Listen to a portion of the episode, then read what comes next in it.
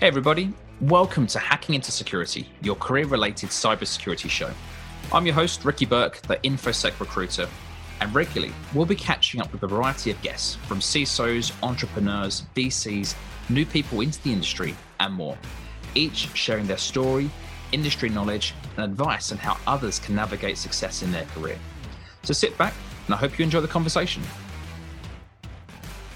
Hey, and welcome to another episode of Hacking into Security. Today we're here with Eldar Marcussen.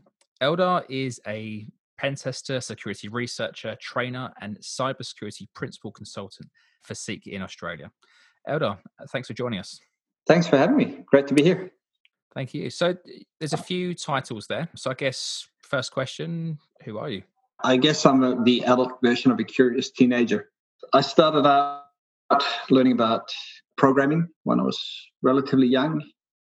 And throughout that, it eventually moved into a very in depth involvement within cybersecurity. I guess it all dates back to when I first learned that someone can take a program that I had written and make it do something else.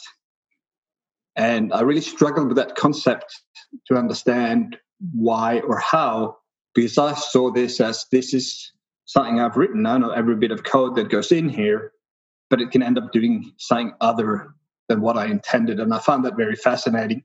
And over the years, I have accumulated more and more knowledge related, I guess, to this notion of what you think you control, you may not actually control. Interesting. That's a, a big realization, I guess.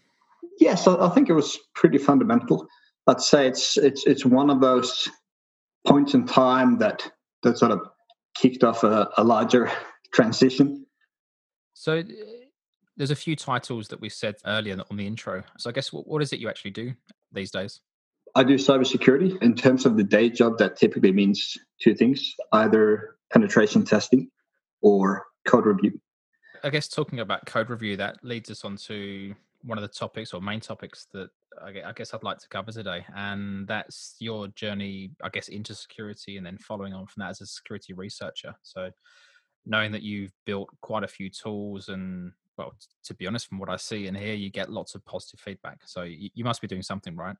Yes. Well, I wouldn't say I've built a lot of tools, but I I have some like long running tools that I get a lot of usage out of. Well, most of my tools tend to start as a need that I have. And then from that need, I tend to try to automate something. Yeah, I don't particularly like repeating the same tasks over. And then that automation, if I find it valuable, lends itself to a bigger project. So, for example, with Code Review, I have graudit, which is a fancy way of running grep. It looks for certain patterns within source code that may be actual vulnerabilities, at least good candidates for vulnerability research. And that's a perfect example of a tool that I've been developing for a long time. About 10 years or so? It's, it's more than 10 years, probably, oh, wow. yeah, about 13, I'd say, at this stage. It was in use, I guess, by myself for, for a number of years before I started speaking about it publicly and releasing the source code. It started as a as a need to to quickly check for just sort of the worst type of vulnerabilities in Codebase. Uh, when I was a sysadmin, I just wanted to have a, a quick review of code before deploying it, and and really only just looking for sort of remote code execution type flaws, and then it sort of it built on as I set out on an active journey to move from being a system administrator to a uh, full time penetration tester. So you you sort of I guess had your journey from developer sysadmin into security, and you've been having a I guess building your own tools alongside that. As a developer, I guess you tend to build your own tools. I initially learned development because I wanted to write computer games when I was very young, or significantly younger, and then realized how much work actually goes into uh, computer games and that I didn't have all the necessary skills in terms of graphics and sound and all these other things. And so it ended up becoming a skill that I used more to to just help me work with computers on a more broad spectrum. And then as I discovered BBSs and learned more about cybersecurity and hacking through various e-zines, I found more and more uses for programming. Nice.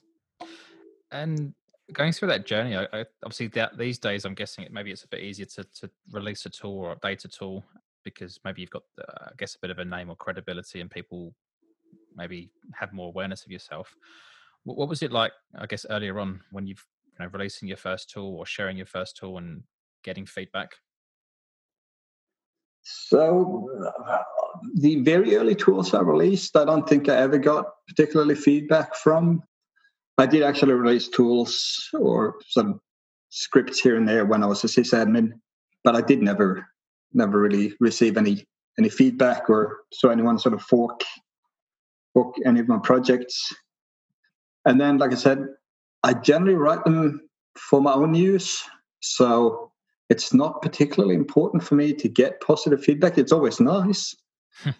graudit was probably the first one, and, and like I said, it, it, sort of served, it filled a couple of niches. The first one was that I was able to review code before deploying it on servers that I managed to to avoid any sort of security incidents.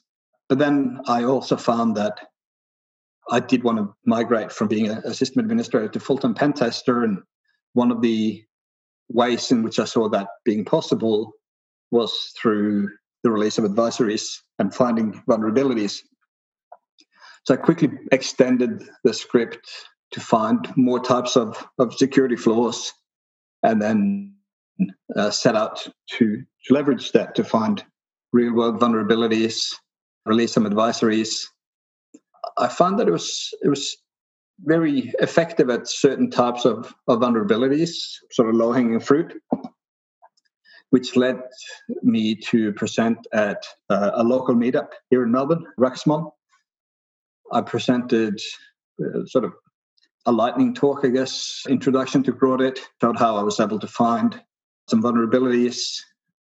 If I remember correctly, I think I actually dropped a zero day in that presentation, maybe more than one.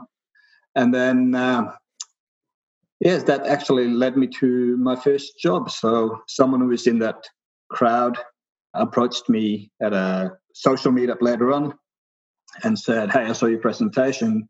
You should consider applying for a job with us. Shortly thereafter, I was his colleague. Okay. Which uh, just shows the benefit of, I guess, trying to get your stuff out there and share it where you can.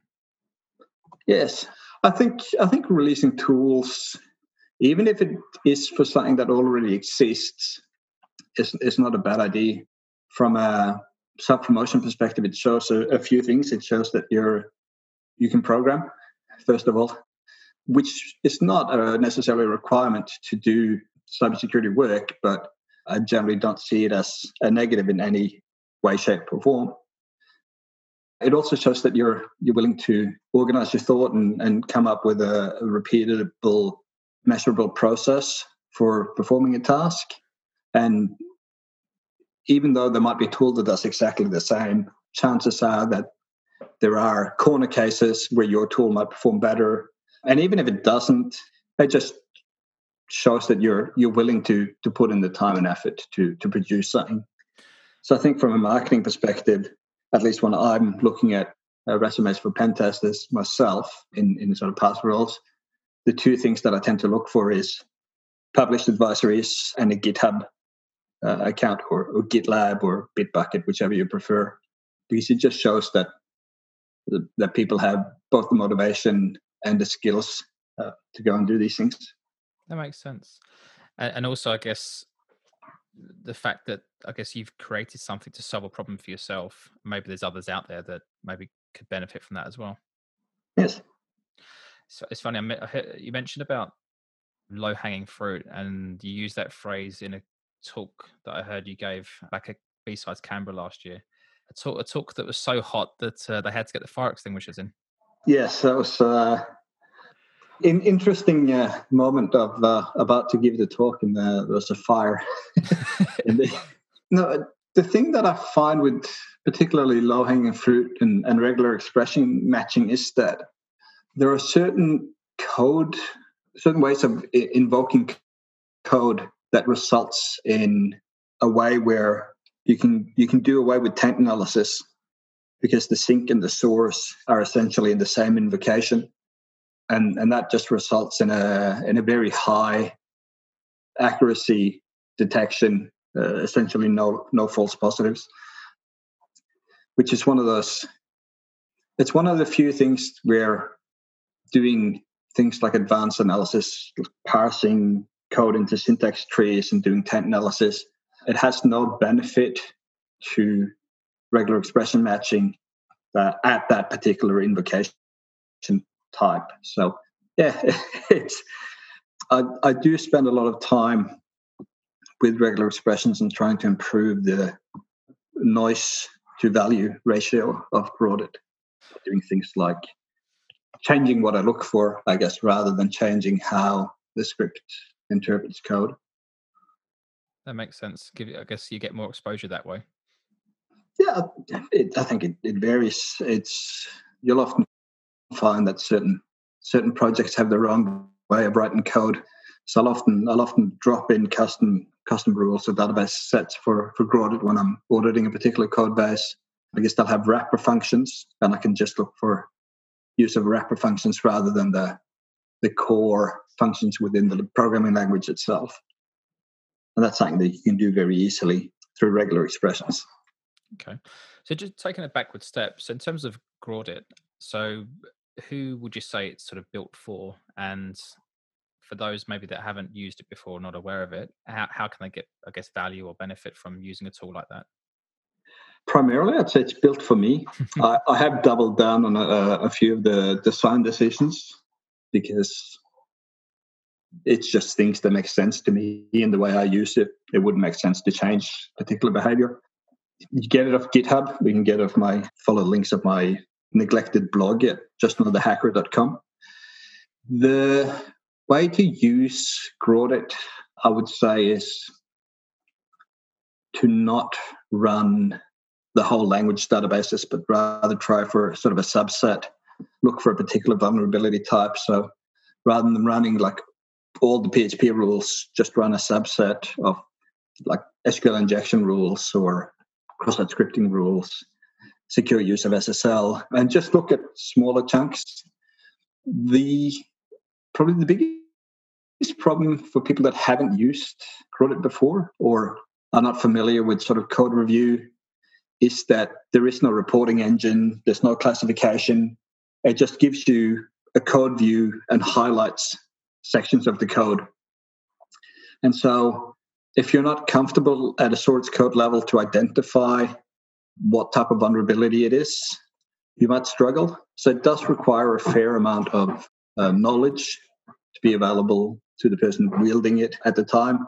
Again, that's a that's a deliberate choice because I tend to I tend to know what I'm looking for, and I tend to read a lot of code. So to me, that just I don't waste time with generating a report or uh, anything like that. It just it gives me the code view, and I can I can dive in and follow on from from that point. So it's not necessarily a, a beginner friendly tool, but it's it's very fast. And if you run sort of the low hanging fruits, so I have a, a particular database set for for low hanging fruit, or even a subset of that that's specifically for uh, uh, remote code execution type vulnerabilities.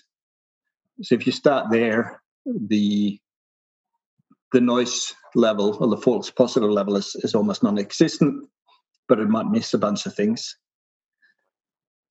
which I then tend to cover up by doing you know multiple reviews. I don't just run graudit once and, and call it quits. I I will, like I said, I, I typically add custom rules. So I'll I'll I'll run it once with uh, with the simple tools or a database set, get a starting point, dive in. Typically, I'll find functions that I want to look closer at or particular classes, and then I'll add that to a custom rule set and then use that. It generally also helps be comfortable with the Linux command line if you're going, to run graudit. because again, it, it typically requires you to navigate the source manually with the text editor in addition to just running graudit. So yeah, graudit is, is probably a bit of a niche tool. I do also write tools that are more generic or help maintain tools like dot dot pwn, which is a directory traversal checker, or uh, Doona, which is a generic network fuzzing framework. They're both more user friendly and, and sort of requires less specialist knowledge. graudit is is written primarily for me, and if anyone else gets any value out of it, then that's great. Time for a quick break. I'm Ricky Burke. In my full time role, I'm the founder and director of CyberSec People, a leading cybersecurity recruitment company, where we support organizations across the US and APAC in hiring cybersecurity talent. Through our connections and reach into the security community, our deep industry knowledge, we save organizations time when hiring. We have a 98% success rate and a three year track record that demonstrates we only have to send, on average, two applicants to find success. If your organization is hiring, reach out as we'd love to discuss what that means for you. In the meantime, thank you for listening and enjoy the rest of the podcast. Out of interest, would you say, I guess, who would get more benefit? Developers checking their own code or pen testers? I'd probably say pen testers. And the reason why I say that is that developers a lot of times don't have the necessary understanding of what vulnerability or bug classes are or what they look like what are the exploitation primitives that would be required so i mean developers job is to write code not necessarily to be security experts and because graudit doesn't give any additional information most of the times pen tester would probably benefit more because even uh, as a as a developer, even if you can look at the code and sort of see, well, it's highlighted saying, I know there's a risk with this particular function. It doesn't necessarily give you the context of, you know, how do you solve it, etc.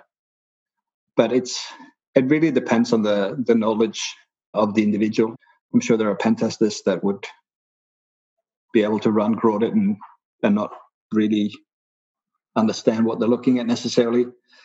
The language the you know the the intimate knowledge of the language and the environment which is being run uh, is is really what helps you determine whether or not what you're seeing you, you, gotta you gotta look at it and analyze it and determine whether it's a false positive whether it's a valid vulnerability whether it's something you need to to dig further into and unfortunately with with some of the rule sets we've graudit some of some particular languages that I don't audit a lot, it tends to just be pretty noisy. For languages where I do audit more, like particularly PHP, but also Java and some C Sharp, the rules are, are better and, and you're less likely to get false positives. Whereas for things like like I have COBOL support in there, and uh, to be honest, okay. I, I have never I've never audited COBOL. I don't really know how well those rules work. As a pull request from someone here in Melbourne actually. So you know, it's it's very easy to extend. When I'm in a position where I can audit multiple languages, I do tend to make incremental improvements. I'm actually working on the next release right now, which includes a lot of quality of life improvements for languages like C Sharp and, and Java, as well as PHP.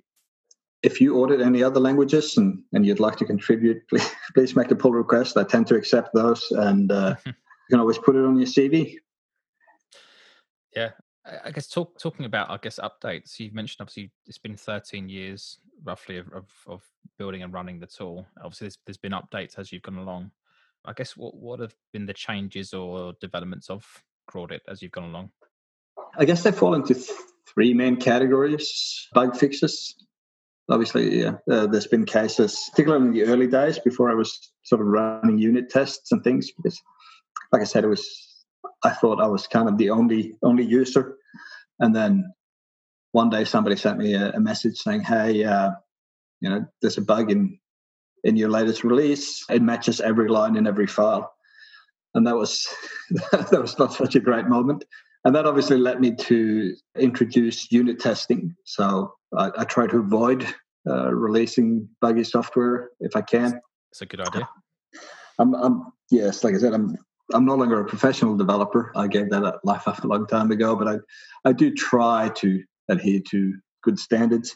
So bug fixes being being one, features I guess is the is the other, which is not so often anymore. So it'll be things like adding support for Vim lines is, is, is one of the the features I I use the most. Basically, it means that the output produced by graudit, you can copy paste the Vim command, and it'll it'll drop you in Vim at the relevant line of code shown by the the output of graudit. So there's there's features, and then I'd say the third one is just detection improvements.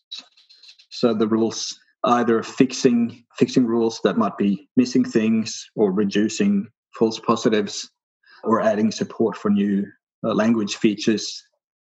It, it, tends to be those three. Yeah, you've got a few and, languages on there now? Yes quite a quite a few. Like i said a lot of the uh, a lot of the rule sets aren't necessarily tested. And i also try to to add other things. It's not all language stuff. There's uh, secret detection for detecting things like uh, AWS keys, which came about because I had was a little bit unhappy with with Trufflehog, and in terms of that, it would it will scan like every commit rather than do a, a single shot. and there's, there's absolutely valid reasons to do that, but as a sort of as a bug hunter, you you might just want to do do a quick and quick and dirty check. So, or if you wanted to do it on a commit hook, so I just added a added support for that. And again, it tends to be driven by by use cases. When when I have a need for something, I tend to see if I can automate it. Makes sense. And uh, out of interest, on your GitHub profile, you've got a, a tutorial coming soon. So without trying to put you under pressure, when might that happen? Yes, I, I will not commit to a timeline. no, I'm I'm really hoping to to do it I was hoping to already have done uh, some of it at least to sort of show. Part of the reason for that is there are a few websites that have graudit tutorials on there. Most of them tend to just run the whole language match, and there's a lot more finesse in running graudit and, and understanding how to write the rules or how to do sort of a once-off rule combining multiple rule databases. Um, there's a lot of tips and tricks that I use that I think even people that I know who are also users of graudit don't use. And so I really wanted to share some some of the other ways of using it where you can get uh, significantly more benefit from the tool than just running what, what sort of comes in the shrink, shrink wrap in, the, in a release. Just going to set up some uh, some good screen recording or asciinema and and and mm-hmm. do it. But I I also wanted to do voiceover, so I'm not a big fan of the online tutorials where people are writing comments in the in the terminal to explain what's happening. So I wanted to to have a slightly higher production quality. Spare time is a commodity, like everything I think, else. I think that's a valid excuse, and, and I guess that's the difference when when we're building and running open tools, open source tools, versus something that's commercial that people paying for yeah it's it's time. And you know when you've got everything going on from work and other commitments it's um, it's not easy. No you, you you would think that maybe with isolation you have you might have more spare time but it, it seems to vanish. There's always there's always something else that needs your attention. Definitely. So something I always want to ask, uh, I guess, research is in terms of obviously your tools with different names. Have how do you actually come up with those? That's a that's a good question. Some of them are, I guess, sort of acronyms like GRAUDIT, grep, rough, rough audit. It's like half grep and half audit. So that that one is pretty simple. Doona is it's called Doona because it's built on top of bed, and the doona goes over the bed, or duvet, as, as you say in other parts of the world. LB map, load balancer map, sort of nmap. I tend to just kind of make make it up on the spot. I don't put significant effort into naming something. I'd rather I'd rather just write the code and then name it after. I don't you know it, it's not sort of something that I want to have a decision paralysis over. Just just name it something and, and move on. Okay. And then for any, I guess, aspiring security researchers out there or people that maybe just building tools that they find helpful they would like to share i guess what's your advice around how they can maybe help themselves do that? I would say pick a problem that you have that you'd like to solve more easily. Uh, when i have done mentoring in the past i have mentioned things like if you're deploying say a lot of apache servers can you can you make sort of a templating engine to do the apache config for you? Of course these days we have chef and puppet and, and all these solutions for for spinning up deployments of of things like a web server. But it, like a perfect example is things like let's encrypt which was you know renewing ssl certificates is is now something if you're using let's encrypt this it's now something you can do automatically right? You, you set up a cron job and it will check for renewal it'll automatically sign it it'll replace the files it'll restart your web server seamlessly and it's you know it's great. So I would say pick a problem that you have or a problem that you know how to solve, and then see if you can automate it.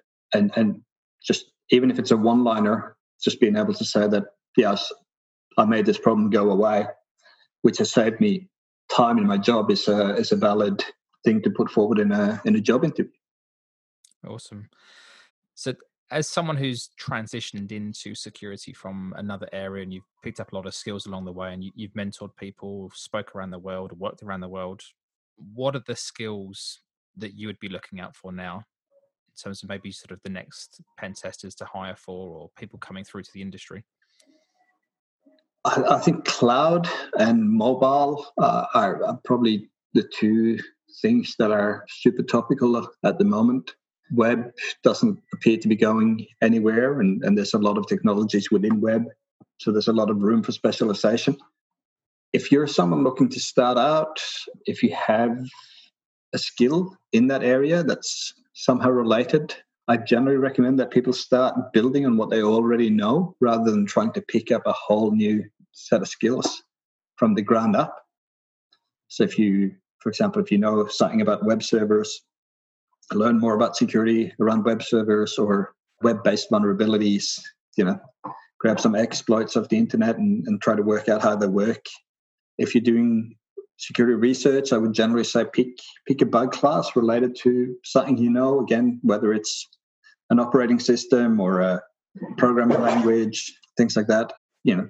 If if you're just starting out pick one thing and learn that one thing and try to learn that one thing well and then build on that uh, either by learning something completely different or you know so you learn one bug class in php now you want to learn a bug class in java or you've gone from a network based protocol to a file format. And just incremental steps. I mean at least that that worked for me when i started out. A lot of security was back in those days was a lot of like viruses bootloader viruses etc I didn't so much play with them. But then when I got to the point where I was looking to transition, web was was sort of the the place where I found my my niche. But it, it's it's pretty easy to pick up something like cross-site scripting. For example, within web, particularly, or sort of OWASP top ten, injection vulnerabilities is is is a big category, and most of them are based around string handling. So if you can learn one, it's actually really easy to pivot so if you learn, say, cross-site scripting or SQL injection, it's a very small step to command injection, XML injection, etc. Because the con the concept of the underlying vulnerability is the same, but the actual execution or exploitation of it varies. So you can very easily start with one and then build up a repertoire of, of knowledge around uh, all manner of injection flaws. I think that's a I guess a challenge or a problem I see a lot with people is sometimes they're just too broad, and it's, it's that specific knowledge that actually I think makes a difference. Yeah, so I've, I've found when I've been doing hiring in the past when I interview, I would rather have someone tell me at a very technical level, you know, all they know about one or two vulnerability classes than knowing how to run one or two specific tools that you know automates the exploitation of the same vulnerability classes because when you're on a pen test, when you're on somebody else's network or against somebody else's web servers, there might be a web application firewall in front. You have to adapt. And the better understanding you have of what's happening on the other end of the connection, the more likely you are to be able to adjust your technique, vector, approach to solving this problem. Whereas if you're tool bound, if the tool fails, you you're kind of stuck. Yeah, it's what a lot of I guess managers hiring people in in pen testing do look for people that can do more than just well they can do manual testing, not just running tools. Yes, uh, I think I think that's where it, it does help to show that you you know specific specific technical circumstances really well, and that you can you can work on solving, automating, adapting, which is again it sort of pulls back to this. If you've if you show that you've written code, no matter how simple, to solve one of these problems without requiring a lot of manual intervention, uh, you show that you can adapt to overcome these type of things in, in real scenarios where you are on somebody else's network and, and you have to solve it fast, even if it's not elegant. I think based on what you're saying there, I think anyone who's built some tools, really they should be putting them on their CV or onto their whether it's a highly used or not highly used blog like yourself, but I think putting this stuff out there so people can actually see that and and do some research is going to be helpful as well. Yeah, absolutely. I think so. Good. Well, I look forward to uh, to reading the tutorial one day on graudit. Yeah, I, I imagine it'll be uh, probably video rather than a written one. Or maybe I should do a written one. Might be a good excuse to update my blog. Maybe. Well, look, really appreciate your time, Eldar. So thank you for that, and thanks for the insight on on graudit. Again, I know from the presentations I've heard you give and, and feedback that it's it's well received and it's a it's a helpful tool, and hopefully some others can get some benefit as well. Oh, thanks for having me. All right, take care. Thanks for listening. And if you've got any questions, comments, please reach out to me. You'll find me online anywhere, CyberSec Ricky. And if you would like to be involved in the future, maybe be a guest, and then reach out as well. Thanks for your time. Have a great day.